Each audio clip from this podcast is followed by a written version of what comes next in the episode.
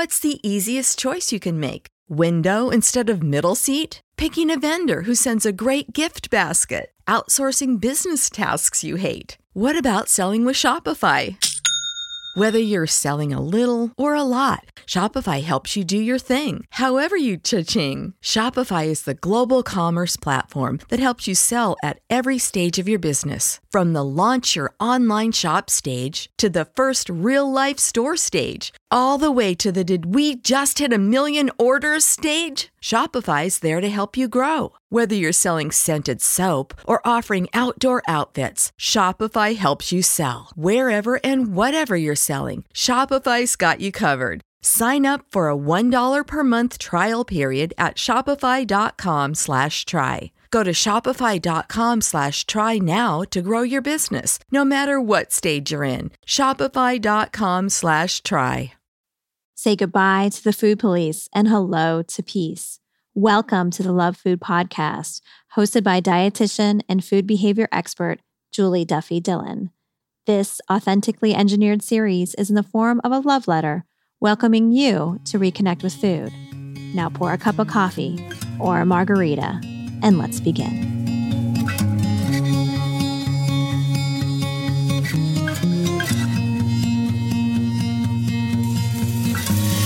Hi, and welcome to episode one forty-nine of a Love Food Podcast. I'm Julie Duffy Dillon, registered dietitian and partner on your food peace journey. I'm so glad you're here. Thanks for connecting today. And as you move along your food peace journey, which probably includes things like throwing away the scale, rejecting diets and diet culture, and really trying to connect with your hunger and fullness, and using that to help you decide what to eat instead of just another diet plan that is destined to fail, because they do for most people. You know you're not alone. You're not this exception to the rule. Rather, you are the rule. Most people aren't able to keep weight off long term. Yet you may have, and I say may, but you probably have really come to this place where you connect with your own desirability to be only at a smaller weight. Certainly one of the big kind of stumbling blocks along a food peace journey for many people I talk to is really finding a way to connect with being at home in their own skin outside of what their body looks like. And that can be quite a journey because culturally, that's just not where our world is. And for many people, they have support in their life, like their family, their partner, or friends who've communicated unconditional love. Yet I know for you or someone listening, that's not the case. Maybe your partner has communicated that, I just don't like the way you look when you're larger, or it's harder to be wanting to be intimate with you when you're in a larger body. Do you get that feedback? I think that's so tough. And I have a letter to share with you today from someone who's going through just that. They've had a really bumpy relationship with food their whole life, and now they're married to someone who says they only really desire them when they're at a smaller weight. And that's keeping them in this binge eating cycle because they appreciate their body doesn't want to be smaller. Their body just can't do that. I can't wait to share with you this letter because, again, I feel like it's a really common experience. And I also get to share with you someone I just met. Her name is Doctor Jillian Murphy. She's a naturopathic doctor out of Canada, and she has some really incredible insight that I think you're going to find useful and you probably haven't heard before. And before we get to this episode's letter and from hearing from Doctor Murphy, a word from our sponsor. This episode of a Love Food Podcast is brought to you by my P C O S and Food Peace courses. I have a course for those of you who are affected by P C O S, also known as polycystic ovarian syndrome. And I know you've been told you have to diet in order to manage this condition, and you have tried everything under the sun to do just that, yet found that it doesn't work for you. You know, you're not alone. Like I said earlier, diets don't work for most people. And so I want to help you to find a way to manage your P C O S without diets and promote health. Yes, you can do that. I also have a course if you're a registered dietitian and you also want to help people do this. I have a course for you. So go to P C O S and Food Peace dot com, or if you're a dietitian, go to P C O S and Food Peace dot com slash dietitians, and you can get all the info. Have you heard of Third Wheeled? It's a social media advocacy platform that raises awareness of eating disorders in L G B T Q plus community. Started by a queer couple whose writing addresses the intersectionality of eating disorders and body image, including gender dysphoria, a queer identity, trauma, and gender identity expression, C J and O J provide a dual perspective of eating disorder recovery through the lens of a non-binary person in recovery and of a non-traditional family carer who just happens to be a registered dietitian. C J and O J would love to work with eating disorder professionals on cultivating inclusive treatment for eating disorders in L G B T Q plus communities and are available to discuss training, webinars, and speaking engagements. You can follow them on Instagram, Facebook, and Twitter at Third Wheeled, or email them at info at third wheeled dot com. I'm going to spell Third Wheeled just in case it doesn't translate very well verbally, and it's T H I R D W H E E L E D. So it's third wheeled dot com. All right, enough of all that. Let's get to this episode's letter and hear from Jillian Murphy. At Parker, our purpose is simple. We want to make the world a better place by working more efficiently, by using more sustainable practices, by developing better technologies. We keep moving forward. With each new idea, innovation, and partnership, we're one step closer to fulfilling our purpose every single day. To find out more, visit parker dot com slash purpose. Parker, engineering your success. Dear Food, I have always had a tumultuous relationship with you. When I was a child, I was alone a lot with books and used you as my companion when I read. I read a lot. Now, when I look back, I really was just in a normal kid-sized body. However, I was teased, not in a cruel way, but in a loving way by people close to me. My mother, sister, and later brother-in-law all called me chubby. A normal kid would have just laughed this off, but I was a very sensitive child and took things to heart. For a long time as a child, I thought I was ugly. As a teenager, I finally understood that I could react to this teasing by controlling how much I ate of you food. And by doing that, I got compliments and felt beautiful. Then came the college years, and I found I needed to control you even more because now I was one of the one responsible for buying and eating you. I had very low self-esteem as a child, and I did not know how to be around boys. In college, I dated a guy I had a huge crush on who acted like he was doing me a favor by starting our relationship by saying, quote, okay, we can date, but you need to lose weight, unquote. I bent over backwards for this relationship, did a lot of yo-yo dieting in those years when I would lose a ton of weight by severely restricting you food, then get into a happy place and forget about dieting while gaining weight. I finally left this boyfriend and moved to another country. I met my future husband and for a couple years was very happy and comfortable around you food. I thought I was in heaven because for the first time in my life, I had found someone who truly did not see my weight and saw me as a person. I am sure I gained weight in those years, but it didn't seem to affect our relationship. However, it didn't last long. My now husband has been the cruelest critic of all with the most influence over my eating habits and weight because of how close we are. He has told me he's not attracted to my body.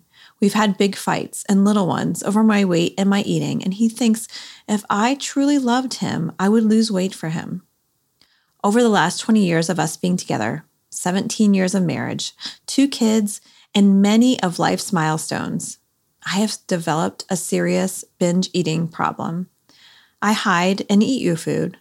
I no longer feel comfortable eating what I want in front of anyone, even at work when I'm away from the judging eyes of my husband. As soon as I finish one meal, I'm thinking or looking for my next one. Even when I'm not hungry, I am still buying and eating you in secret. I no longer have any willpower against you food and have not been able to diet or lose weight, even five pounds, for the last ten years. Over the last year, as I turned forty, I have been doing different things like meditation, journaling, reading blogs, and listening to podcasts to get a better control and understanding of my mind. I've begun to slowly open my mind to the concept that it was never you food, but rather how I thought about myself and my body that was the problem. My question is this. My husband and I have been to therapy a few times, and my weight and his issues with it have always come up. He has always been adamant that he is not trying to be cruel, but that he just is not attracted to someone who is overweight. A quick search on the internet shows there are thousands of men out there just like him. I know that my desire to please him may have started my, me down this path of hiding and eating, but I now have internalized it and taken it to a whole new level that is all my own. Is my only option to leave him and try to rebuild my life? We don't fight about my weight anymore, but we also are not intimate or loving. We have two kids, and he is a great dad. I feel I owe it to him to stay in this relationship. How can I build a better relationship with you, food, when I have someone in my life who doesn't believe in this approach? Sincerely, trying a new way without support.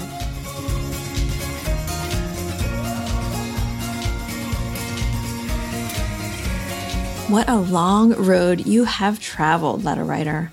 Thank you so much for your note, and here's the thing. Your experience is definitely unique and your own like life story, but there are so many people who are experiencing just what you describe. They're in a similar relationship with a partner who is giving them that same feedback. I can't wait to dive into some different options for you to explore your process of healing. What we're going to do now is give Jillian Murphy a call. She's a doctor of naturopathic medicine in Canada, and she works with a lot of people who have similar life experiences. So let's hear what Jillian has to say.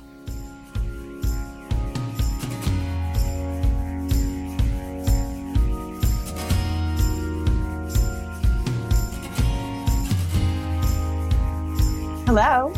Hey, Jillian, it's Julie Duffy Dillon. How are you?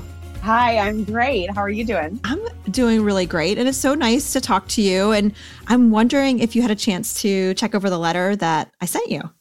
Oh my gosh. Yes. I read the letter. I think I read it four times. Oh, good. It's We're so ready. Interesting and so many um, really big moments in that letter, I think. So much. Like there's so much heartbreak and so oh, much yeah, this I, person I has done. Oh, I, yeah. I, I, I, Yeah. Well, and I feel like that's one of the things that I was connecting with is like this person's story is unique. It's it's this writer's story. And there's so many people that I know who are listening who are like, holy shit. Like I experienced the same thing like in the, as a child or in my relationship with my partner. So I'm excited to dive in because I think not only will it help the letter writer, but I think it'll help other people too. Mm. Um, and when you were reading through it, you know, the first few times, like what was your... What was your general impression about what this person's experiencing?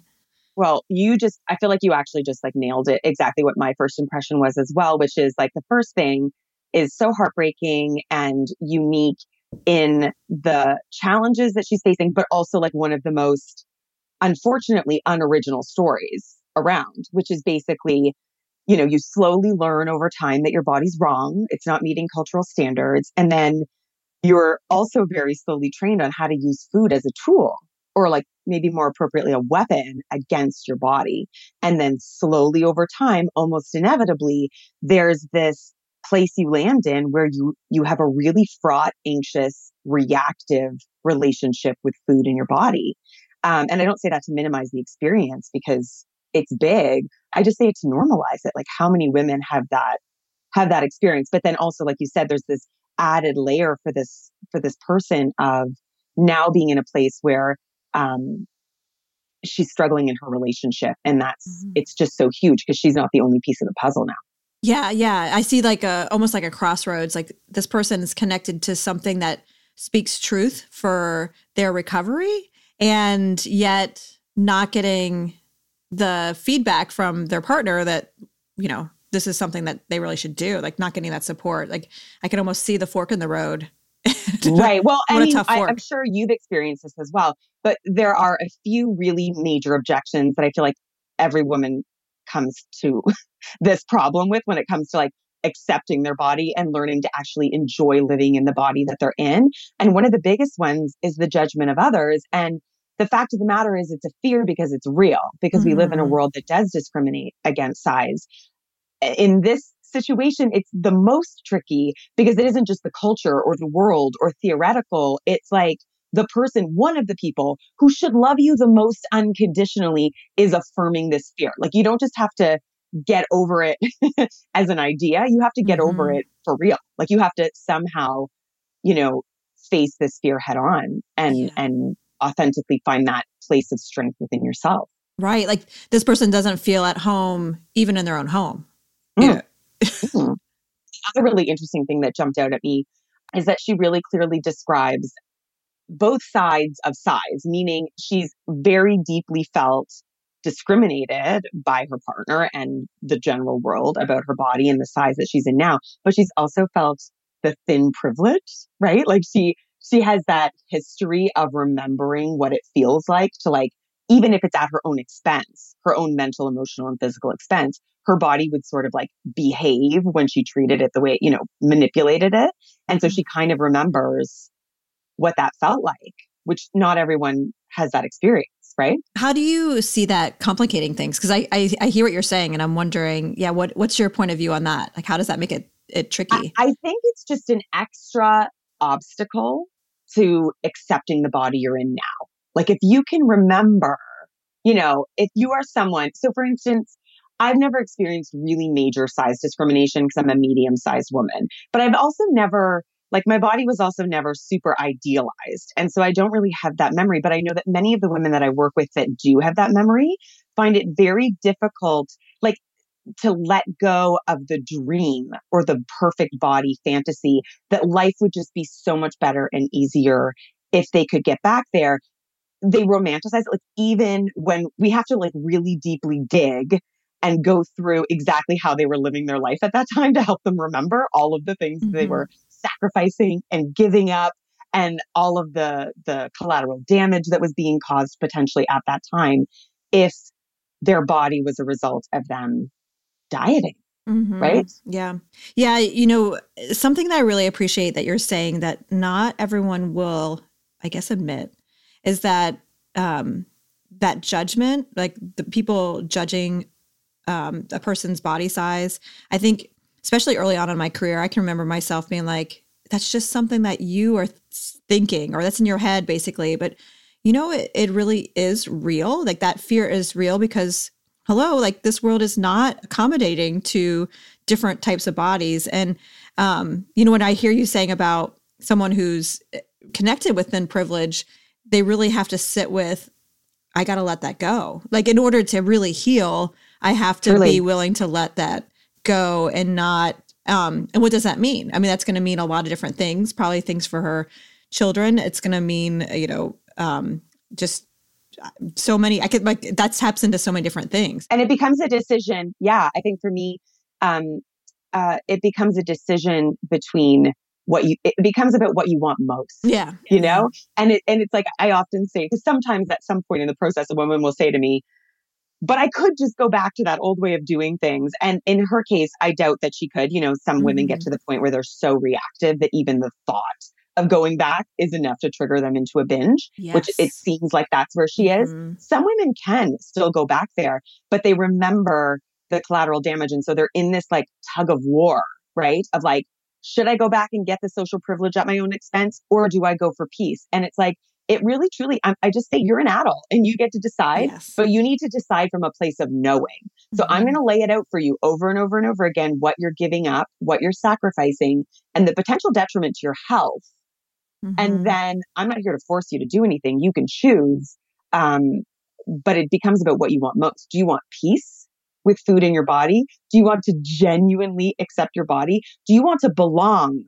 Because you belong, because people accept you for who you are, or do you want to fit in, which is people never really seeing the true you mm-hmm. and you doing everything to accommodate the opinions and thoughts and feelings of others at your own expense. That's the choice you're making. And you can make that choice because you're a grown up. You know, in this case, again, I think it's, it, it actually is at a point where um, she probably doesn't even have that choice because the reactivity from her body is mm-hmm. so strong that she can't overcome it. And again, she seems to take responsibility for that. And I feel like, oh my gosh, like that is exactly where so many people end up when they try to restrict and deprive for a long time. Right. Yeah. Like she's saying, I don't have willpower, you know, things like that. I'm like, no, no, no, no. Like your body is just trying to survive, like after all of that torture. And I think too, um, about like the violence uh, against our bodies, um, from dieting. And the name of the person who originally brought that concept to me is um, Rachel Cole. She's the person that I first heard talk about that, like how dieting is a violent act on the body. And so I see um, so many people that I work with as they're trying to heal their relationship with food and they're experiencing binging, they'll often talk about like how I, I can't diet anymore, or that even the thought of it will bring on a binge, like you said. And I think it connects with that part of it, how it's been a trauma and the body's like just trying to stay safe, you know? Absolutely. It, yeah. It's in self-preservation mode. Self-preservation. And, and we can never override that biological drive to survive. Yes. We can't. Our ancestors no, have prevented that. Yeah. Right. Right. Yeah. Exactly. Exactly. Mm-hmm. Mm-hmm. Oh, I love this. And I think this is so important. And I'm so glad you named these because um, it really puts the blame where it needs to go instead of an individual's shoulders. You know, this person is has so much of a burden on her own, you know, shoulders, like I was saying, and and it really doesn't belong there. Like these are big cultural right. things, and right, like she's responsible for the food issues she's having. She's responsible yeah. for her body and weight. She's responsible yeah. for her husband's feelings about desirability. You know, it's like, right. whoa, you are taking way too much responsibility. Yes. Personal responsibility. Yeah. Totally. Well, before we move on to like some steps for this person to take, do you have any other thoughts that you wanted to share about like what you experienced reading this, or are you ready to move on to the next step? I feel like I want to jump in only because, because this is a relationship, mm-hmm. there's like two paths mm. of in terms of steps, right? Mm-hmm. There's two individual paths at play here. And I feel like if we want to do it in time, we got to go. Let's do it then. So what are the steps that you see since you see two different paths? Right. So I feel like, you know, as in any relationship, you know, not there's not one person that is going that owns this this problem, right? There's going to be like a path for her and a path for him if the goal is to reconnect and stay together. And the first thing that jumped out at me when it came to the question about their relationship and what's happening, um, the first thing that popped up was this idea that they'd already been to therapy. And so one thing I just wanted to say, and I want to say it carefully so that I don't offend anyone, is that if the therapist that they saw was not super highly trained in body acceptance and body positivity, body positivity, and if that therapist hasn't done the major work to like extricate themselves from diet culture, they will have a very hard time truly helping. Does that make sense? Oh, in this yes. case? Yes. Because this is something I bump up against all the time, is that when it comes to a situation like beauty and body and desirability, I mean, how do you, how do you dig into the major deep issues if you still buy into them on mm-hmm. some level, even if it's really subconscious, right? And mm-hmm. so I would say that they don't necessarily want to give up on therapy just yet or write it off as like therapy will never work, but they may need to find someone who is better equipped to deal with this specific problem. Right. I think that's so important. It, it, it highlights like how important for any therapist who's listening to be sure that they've attended to their own fat phobia and they've really taken some time to study, like even just outside of body positivity, but weight inclusive care and um, how to support clients at um, with different types of bodies, you know, and, and um, because, yeah, they're really not going to be doing the relationship work if there's that focus on, oh, yeah, your body is wrong. Oh, yeah, the health part, you know, or even right, anything. Exactly. It's not really exactly. going to get to the root of any kind of relationship stuff. So or not fully understanding this connection between the dissatisfaction with her body and the way that her husband is continually reflecting it back to her mm-hmm. and how it's translating into the relationship with food. Mm-hmm. And re-traum- right? like you have re-traumatizing her. Yeah. Yes. You have to really get that in order to deal with it. So for her, I feel like the path is the path of most women that I work with, which is that long, laborious, hard work of pulling apart the way she feels about her body and understanding how it's meant, how, how the cultural beauty and body ideals are like mentally and emotionally and physically affecting her. It's like this whole breakdown process and then a rebuild process. And in the, in the, in the process of that process, the relationship with food tends to settle down, or it's also worked into the process, right? Mm-hmm. And, and that's big work. That is big work. And the one thing I'll say about that work is that when I'm working with women who happen to have like a mom or a mother-in-law or a sibling or a partner who's not into the work while they're doing it, a question that often comes up is like, how do I get them on board with this? Like, how do I convince them? And my number one advice is always, you can't and you don't right now. Like, all of your energy needs to go into you. And we are tearing down the structure. And right now we've put up like a popsicle frame. And anyone coming into this can easily break this apart or blow mm-hmm. it down. And it's like, we need, you need time to like stack some bricks and like put in some, I don't, I don't know about building, so I don't know why I'm using this metaphor, but like, you Go need to like it. lay the concrete, you need to like put in some insulation, you need to solidify this structure for yourself before you can ever approach it with someone else. And I feel like from the letter, I mean, it would be interesting to see what you think, but it seems like they're in a place of kind of like neutral cohabitation where that could actually happen. Like, they're not right. fighting about it anymore. Mm-hmm. They seem to both be happy to be parents living side by side for the moment. So it's almost like, you just need to go into your corners and do your own work for a little bit. Mm-hmm. Yeah. I feel like that's possible, but I think that that's like the first step for her. And then for me, the second step would be, when she gets to a place of just even moderate neutrality, is um, beginning to approach this idea of desirability and sensuality and what that means for her and what that looks like for her. And how can she reclaim that for herself? Like, not with respect to male gaze, which often when I start to approach this with women, they're just like, I don't even know what you mean. Oh, wow. Yeah. Mm. Like, they have no idea what sexy is unless it's like a lingerie ad, or, you know, it's always with respect to male gaze or partner gaze, I guess, but often with male gaze, even mm-hmm. w- with all genders and sexual orientations, it's often like has been defined by male gaze. By the and patriarch, so, yeah. Yes. Yes, mm-hmm. exactly. Exactly. And so, at this point, I tend to refer women to Regina Thomashower's work, Mama Gina. And she runs, she's very eccentric, and she's a thought leader when it comes to femininity and desirability, um, and all of the things that women get from, from feeling desirable, not just with relation to sex, but like as a human woman, the, the idea that we have this well of energy and creativity and spark within us that gets dampened when we feel like we aren't desirable and we can't desire things as a result. Um, and she's written this, this totally incredible book called Pussy, which tends to shock people, but she's just using the word to grab attention and to reclaim this idea of femininity and, and, and desirability and sensuality from a female perspective, right? Right. I love that. And, you know, we have something on this podcast called the Food Peace Syllabus. And if you're new to the Love Food Podcast, it's this collection of books and podcasts and videos and anything under the sun that we have collected along the way that help promote this healing process. And I would love to add that to it first and foremost, because that has not been on there yet. And I think we need more tools in that way, like what you're describing, because um, this person explicitly basically was asking, like, how do I get my partner to buy into this? And what you're saying is that's not necessarily the first way to go. Yeah. yeah. Right. Like, you gotta really love you first. Like, yeah. do your work and decide how you are desirable. And then, um, I don't know, then it's like, then see what happens. I don't right. know if you have a next step after that. And I would also say that, like, within the body positive conversation and world, there's often this very big pushback against like needing to be sexy or blah, blah, blah. And I totally agree with that.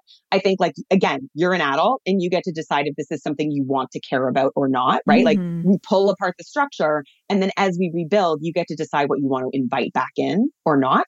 But many of the women, I would say most of the women that I work with, do actually genuinely care about this. Mm-hmm. And they do want to feel that feeling of feeling just enjoyment and, and that spark that comes from feeling really good in the skin you're in. And like you said, I mean, people will notice. Their bodies don't change, and they'll report back. I had dinner with a friend and she's like, you just seem different. Mm-hmm. You seem like a different person right now. Right. And And it has nothing to do with looks, and it has everything to do with how they feel. So you're right. It's like, it would be super interesting to see. And this work takes time, you know, so not minimizing time. it. But it would be so interesting to see how her husband responds to her from that alone, even if he didn't do this next path of work, which I believe he has to do. But like, it would just be cool to see if he feels different. Mm-hmm. Or if she even needs that. You know? Yeah. Yeah. Yeah. True. Love because it. If you can get it without the male gaze being a part of it, you know, um, it may be filling a need. And it's not that a person doesn't need support or partners, but it's just different. And I feel well, like it's more um, about your own personal uh, wholeness instead of yeah, getting it yeah. from somewhere else. I went to an event with Mama Gina in New York a couple of years ago, and she gave a great example of this idea of like, you know, you don't have a boyfriend for ages and no one seems interested in you. And then all of a sudden one person's interested in you, and you allow yourself, because they've like given you permission to have access to these feelings, you have all of these feelings. And then all of a sudden all kinds of people are coming out of the woodwork because you have this like magnetic energy mm-hmm. and you feel vibrant and alive and magnetic. And her whole point is you have access to those feelings all the time. You just need to learn how to cultivate them for yourself mm-hmm. without needing someone to give you permission. Right. Well, so what about the the this letter writer's partner? What are you okay. thinking the work needs, what needs to happen there? Okay. And I would love for you to weigh in, because this is definitely, I'm going like a little bit out of my, um, like my area of specialty, but I just want to speak to it because I think it's major. I think that what the husband is showing is the cultural belief that the way that we feel about beauty and bodies and desirability is fixed and rigid. And he's just like, this is a fact. I am not attracted to someone who's overweight. But the, the fact of the matter is he wasn't born feeling that way. And there is a major sort of like debate at times about nature versus nurture when it comes to desirability. But the fact of the matter is we tend to highly override or invalidate how much of the belief system that we have about what's attractive has to do with the image of desirability that's been fed to us from day one. And the, the idea that like, it isn't actually a fact or rigid, and you weren't born believing it. You, you learned it. And if you learned it, the bottom line is you can unlearn it. Totally agree. Totally. If you want to. Yes. If you want to, right? Like there are cultures just today all over the world that think it's beautiful to have like scarring on the body or elongated necks mm-hmm. or stretched out earlobes. Like those are signs of attractiveness that within our culture, we don't necessarily see or value, mm-hmm. but that's what's been taught to them. So this guy is in a place, and this is the one thing where I feel like, did the therapist challenge that? Right? Mm-hmm. Because if the therapist doesn't fully get it, then they wouldn't have this, this idea that it's a fact that he does not find people who are overweight attractive. I, I totally agree. And actually, when I read the letter the first time, I re I read it incorrectly, because the person mentions a quick search on the internet shows there are thousands of men out there just like him. I thought at first the person was saying the opposite, because right. I'm like, there are thousands of people, more than that probably, that are attracted to people in larger bodies. Like there are people of size who are um, desirable and having lots of sex and um feeling at home in their body, you know, and, and uh, people totally. Are attracted to him. And so I'm like, that is not a fixed idea that, um, you know, so, so many people agree with him. Well, yeah, they've all been socialized to think that way. And I do right. think it's flexible. It's a very like plastic kind of uh, experience, you know, we can yeah. change that for sure. Yeah. To me, that's like a piece of toxic masculine masculinity, mm-hmm. right? To believe that you only desire one specific kind of body. And I think that human beings in general enjoy variety. Mm-hmm. And so it's just completely irrational to think that when it comes to bodies, we would only desire. And now I understand that he's an individual, but at the same time, again, um, there's more, the other side of it is that there's just so much more to desirability than physical appearance. Mm-hmm. And they clearly have had the chemistry and the alchemy before. That's why they ended up together. And so, um, you know, there's lots of stories of, of people falling into ruts with their partners because of job loss, financial issues, um, traumatic events, whatever it happens to be, and they find ways to work through it. And I just feel like weight is no different. We seem we tend to approach it like it is different, mm-hmm. like it's a fixed thing. I just don't believe it is. Yeah, because culturally, it's different than you know, a financial crisis or something like that. Yes. And yes. Um, yeah. yeah. And it's um, bigoted, you know, that's yes. so it's different right. in that way. That's because super it's like helpful. Her fault, yeah. Right? It's yeah. like, this is your fault. And if you could just fix it. And so I think he needs um, to expand his ability to find and see beauty. He needs mm-hmm. to find that flexibility that we're encouraging women to do. Well, guess what? You have to do the work too. Yeah. You know, like you need to do the work. You need to do the work to understand weight and this reactive behavior that his partner is in and why she's in it and how he's contributing to it. You know, so he basically needs a whole re-education in this area as well.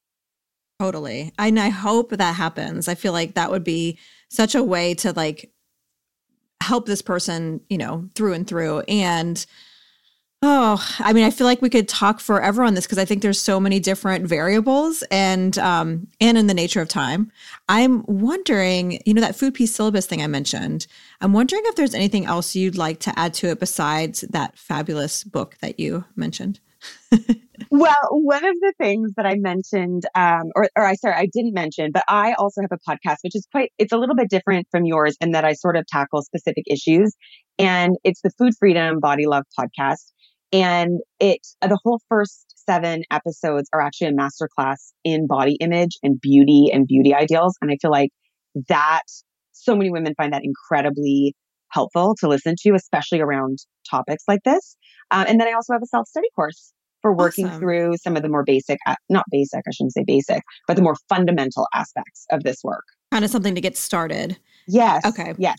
Fabulous. Exactly. Well, I'll put links to all those in the show notes. And if someone wants to know more about your work, is there a website that's handy that you feel like is the best way to, to find out more about you? Absolutely. w w w dot food freedom body love dot com. Fabulous. Thank you so much, Jillian. You know, it was so nice talking and getting to know you and your work and your perspective. I think um, the letter writer and anyone listening who can relate is going to find some really important next kind of steps from this conversation. So I really, really appreciate it. Oh, thanks so much for having me. It's been fun. So there you have it, letter writer. I hope you found that helpful.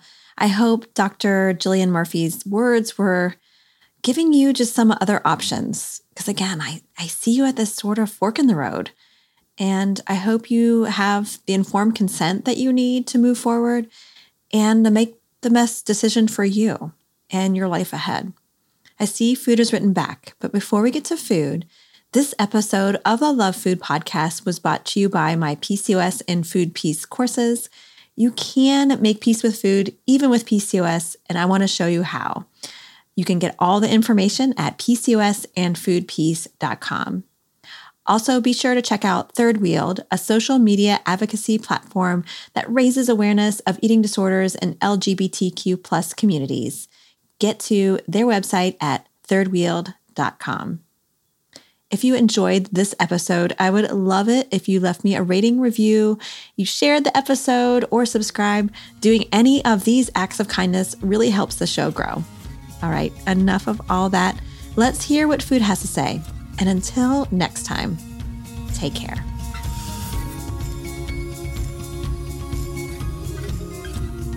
Dear Trying to Heal Without Support, we've been through so much together, and we're glad you're trying to heal our relationship. From early on, you were trained and tricked to believe your body is something to look at, that your value came from your desirability. You are robbed of internal self-worth, self-love, and self-desirability. We are hopeful watching you move forward, and we notice your fear that if you heal, you won't be desirable anymore. Our plea to you, please know you are desirable and worthy because you are. You are alive. You are human. Hold all these truths together like a bouquet of flowers. See and sense their beauty and hold them with the care, the nurturing, and compassion they've been longing for. Love, food. Thank you for listening. I am Julie Duffy Dillon, and this is a Love Food Podcast. Do you want access to more food peace? Jump on over to my website and join my email list. There, I share exclusive content that I don't share anywhere else. Get access to these tips and strategies by going to juliedillonrd.com forward slash sign up. And I look forward to seeing you here next week for another episode of the Love Food Podcast. Take care.